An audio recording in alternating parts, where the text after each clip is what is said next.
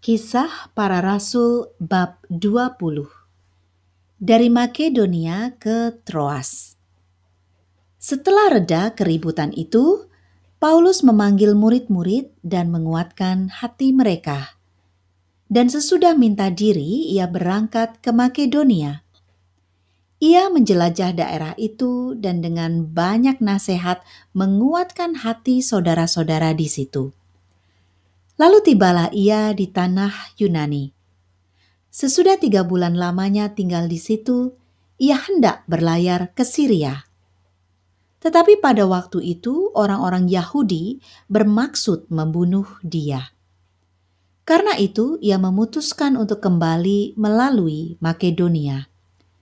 Ia disertai oleh Sopater anak Pirus dari Berea dan Aristarkus dan Sekundus keduanya dari Tesalonika, dan Gaius dari Derbe, dan Timotius dan dua orang dari Asia, yaitu Tihikus dan Trofimus.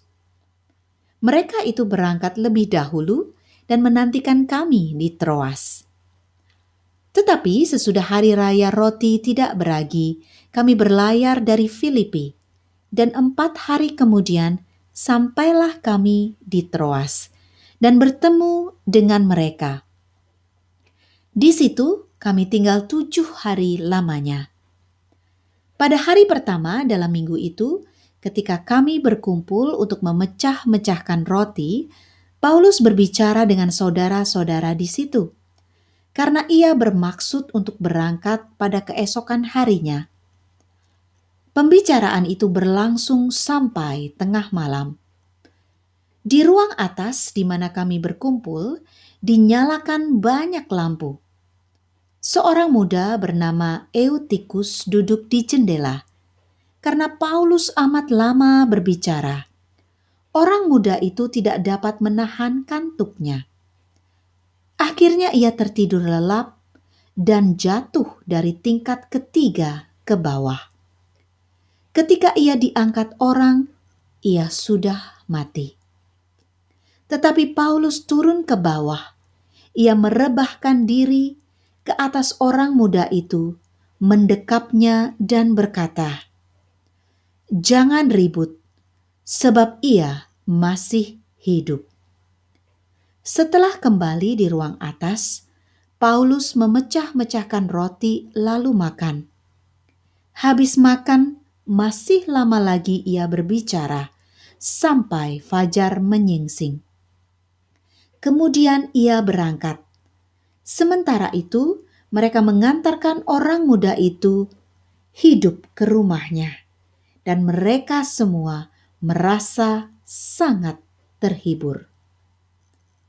Dari Troas ke Miletus, kami berangkat lebih dahulu ke kapal dan berlayar ke Asos dengan maksud untuk menjemput Paulus di situ, sesuai dengan pesannya, sebab ia sendiri mau berjalan kaki melalui darat. Ketika ia bertemu dengan kami di Asos, kami membawanya ke kapal, lalu melanjutkan pelayaran kami ke Metilene. Dari situ, kami terus berlayar dan pada keesokan harinya kami berhadapan dengan pulau Kios. Pada hari berikutnya kami menuju Samos dan sehari kemudian tibalah kami di Miletus.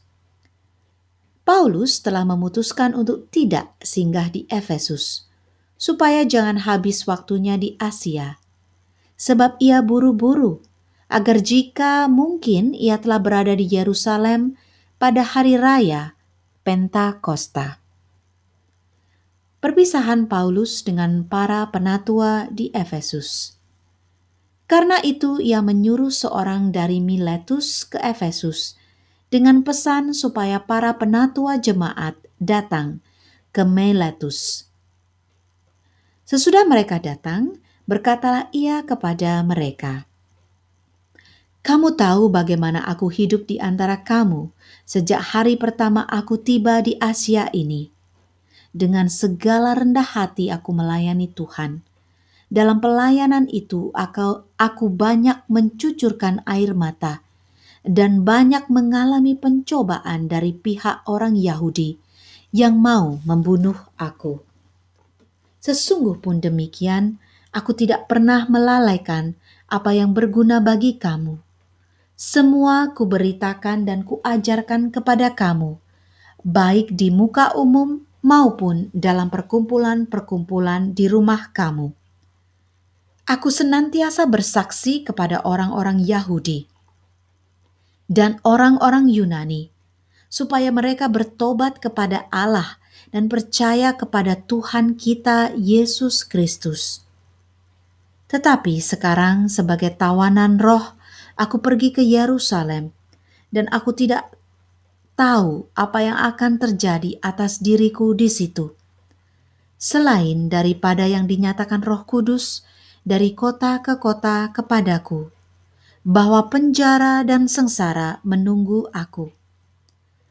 Tetapi aku tidak menghiraukan nyawaku sedikit pun, asal saja aku dapat mencapai garis akhir dan menyelesaikan pelayanan yang ditugaskan oleh Tuhan Yesus kepadaku untuk memberi kesaksian tentang Injil kasih karena Injil kasih karunia Allah. Dan sekarang aku tahu bahwa kamu tidak akan melihat mukaku lagi.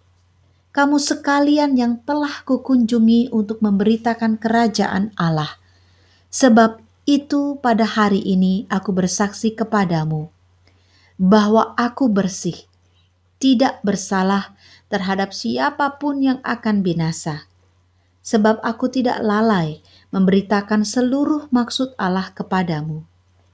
Karena itu, jagalah dirimu dan jagalah seluruh kawanan, karena kamulah yang ditetapkan Roh Kudus menjadi pemilik, menjadi penilik untuk menggembalakan jemaat Allah yang diperolehnya dengan darah anaknya sendiri. Aku tahu bahwa sesudah aku pergi, serigala-serigala yang ganas akan masuk ke tengah-tengah kamu dan tidak akan menyayangkan kawanan itu. Bahkan dari antara kamu sendiri akan muncul beberapa orang yang dengan ajaran palsu mereka berusaha menarik murid-murid dari jalan yang benar dan supaya mengikut mereka. Sebab itu, berjaga-jagalah dan ingatlah bahwa aku tiga tahun lamanya, siang malam, dengan tiada berhenti-hentinya menasehati kamu masing-masing dengan mencucurkan air mata.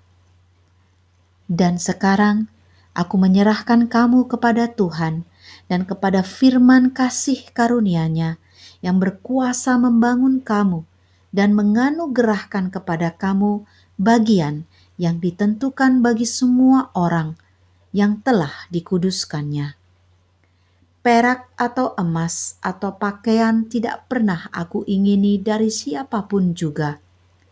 Kamu sendiri tahu bahwa dengan tanganku sendiri aku telah bekerja untuk memenuhi keperluanku dan keperluan kawan-kawan seperjalananku.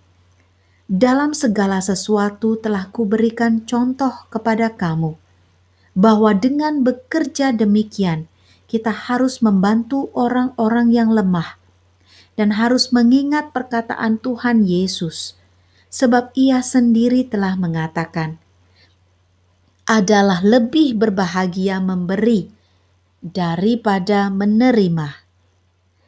Sesudah mengucapkan kata-kata itu, Paulus berlutut dan berdoa bersama-sama dengan mereka semua. Maka menangislah mereka semua terseduh-seduh, dan sambil memeluk Paulus, mereka berulang-ulang mencium dia. Mereka sangat berduka cita, terlebih-lebih karena ia katakan bahwa mereka tidak akan melihat mukanya lagi. Lalu mereka mengantar dia ke kapal. Demikianlah sabda Tuhan. Syukur kepada Allah.